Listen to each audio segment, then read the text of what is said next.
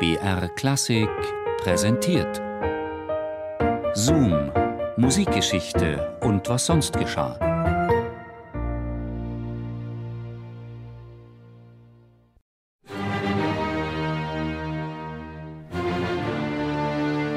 Sobald ich tot bin und Professor Schmid lebt noch, so bittet ihn in meinem Namen, dass er meine Krankheit beschreibe, damit wenigstens so viel als möglich die Welt nach meinem Tode mit mir versöhnt werde. Beethoven, der Leidende, schreibt früh sein Heiligenstädter Testament. Der Komponist sieht sich im Alter von gerade einmal 30 Jahren gezwungen, ein Philosoph zu werden. Begonnen hatte es mit einem schmerzhaften Sausen und Brausen in den Ohren. Tinnitus. Beethoven ertaubt, wird misstrauisch und griesgrämig. Der Dauerpatient leidet oft an starken Kopfschmerzen, einem chronischen Magen-Darm-Leiden, Koliken, eitrigen Kieferabszessen, Rheumaschüben, Herzrhythmusstörungen. Nach seinem Tod wird Beethoven obduziert.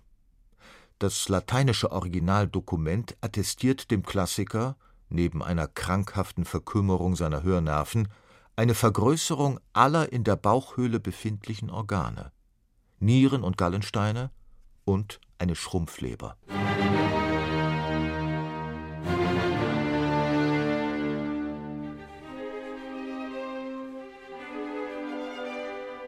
Beethoven, der Dauerpatient, verliert schon früh die Geduld mit seinen Ärzten.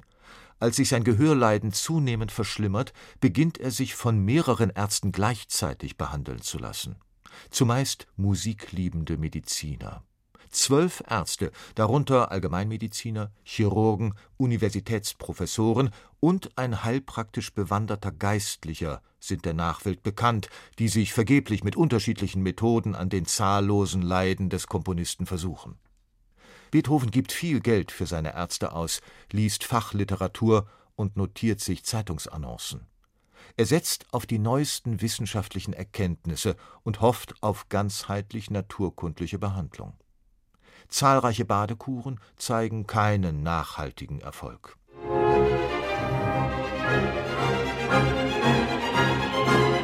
Hast du dein Abweichen noch nicht verloren? Du solltest etwas Rhabarberpulver nehmen und dabei gute Diät halten und durchaus keine Fische essen. Es ist nichts als vom Essen und vielen Wasser trinken. Der Bruder schreibt seinen Rat ins Konversationsheft, mittels dessen sich der vollkommen ertaubte Komponist inzwischen verständigt. Beethoven hält sein Leben lang Diät, bevorzugt leichte Kost, isst am liebsten Macaroni mit Parmesan. Besucher beschweren sich regelmäßig über zu mild gewürzte Speisen. Das chronische Magen-Darm-Leiden wird immer wieder zum Thema. Bier, das die Ärzte als gesundheitsfördernd empfehlen, lehnt Beethoven ab. Auf Wein will der Komponist jedoch nicht verzichten. Er bevorzugt ungarischen Tokaja und vermisst Moselwein. Ein unbekannter Besucher empfiehlt schriftlich, reiben Sie sich beim Durchfall mit den Händen den Unterleib.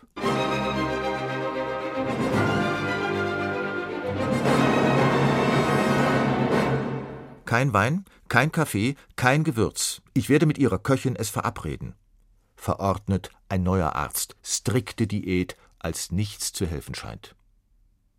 Beethoven setzt seine Hoffnungen schließlich in Anton Braunhofer, Professor für allgemeine Naturgeschichte an der Universität Wien und überzeugter Anhänger der Homöopathie.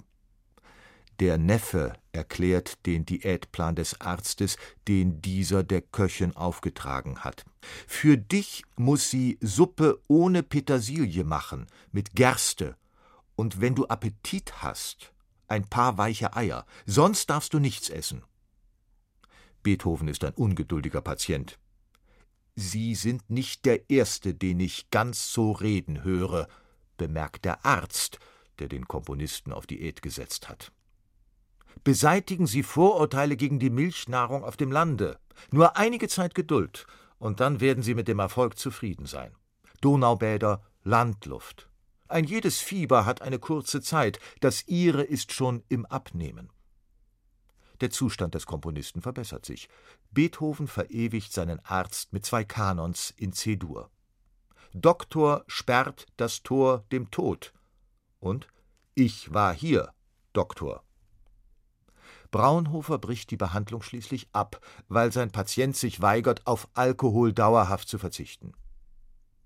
Im August 1825 schreibt Beethoven, vorerst genesen, voller Dankbarkeit an seinen unbezahlten Privatsekretär in Erwartung finanzieller Erlöse durch neue Kompositionen Mein Arzt half mir, denn ich konnte keine Noten mehr schreiben. Nun aber schreibe ich Noten, welche mir aus Nöten helfen. Ich war hier, ich war hier, ich war hier, ich war hier Doktor, ich war hier, Doktor, ich war hier, hier, hier. Beethoven fiebert. Nachdem er sich im Dezember 1826 nach einer Fahrt in einer offenen Kutsche eine Lungenentzündung zugezogen hat, ist er monatelang bettlägerig.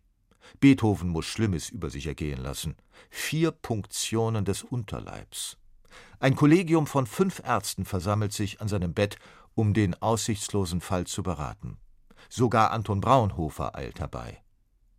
An besseren Tagen vertreibt sich der Komponist die Zeit mit den Weisheiten Plutarchs oder den Romanen von Sir Walter Scott und komponiert an seiner zehnten Sinfonie. Außerdem verhandelt er mit seinem Verleger über die Herausgabe der späten Streichquartette. Je schwinder ich also diesen Rheinwein oder Moselwein erhalte, desto wohltätiger kann er mir in diesem jetzigen Zustande dienen. So schreibt Beethoven, der seinen Ärzten misstraut, an seinen Verleger. Dann fiebert er wieder. Schott schickt in der Hoffnung auf weitere Werke eine Kiste mit zwölf Flaschen Rüdesheimer Berg, Jahrgang 1806, außerdem eine Flasche heilenden Kräuterwein sowie ein Dreiviertel Pfund der Wurzel Männertreu. Es ist zu spät. Anton Schindler, Beethovens Privatsekretär, schreibt den Antwortbrief. Ich stellte ihm zwei Bouteillen Rüdesheimer und die anderen zwei Bouteillen mit dem Tranke auf den Tisch zu seinem Bette. Er sah sie an und sagte Schade, schade, zu spät. Dies waren seine allerletzten Worte. Gleich darauf verfiel er in Agonie, dass er keinen Laut mehr hervorbringen konnte. Gegen Abend verlor er das Bewusstsein und fing an zu fantasieren. Von ihrem Rüdesheimer Weine genoss er löffelweise bis zu seinem Verscheiden.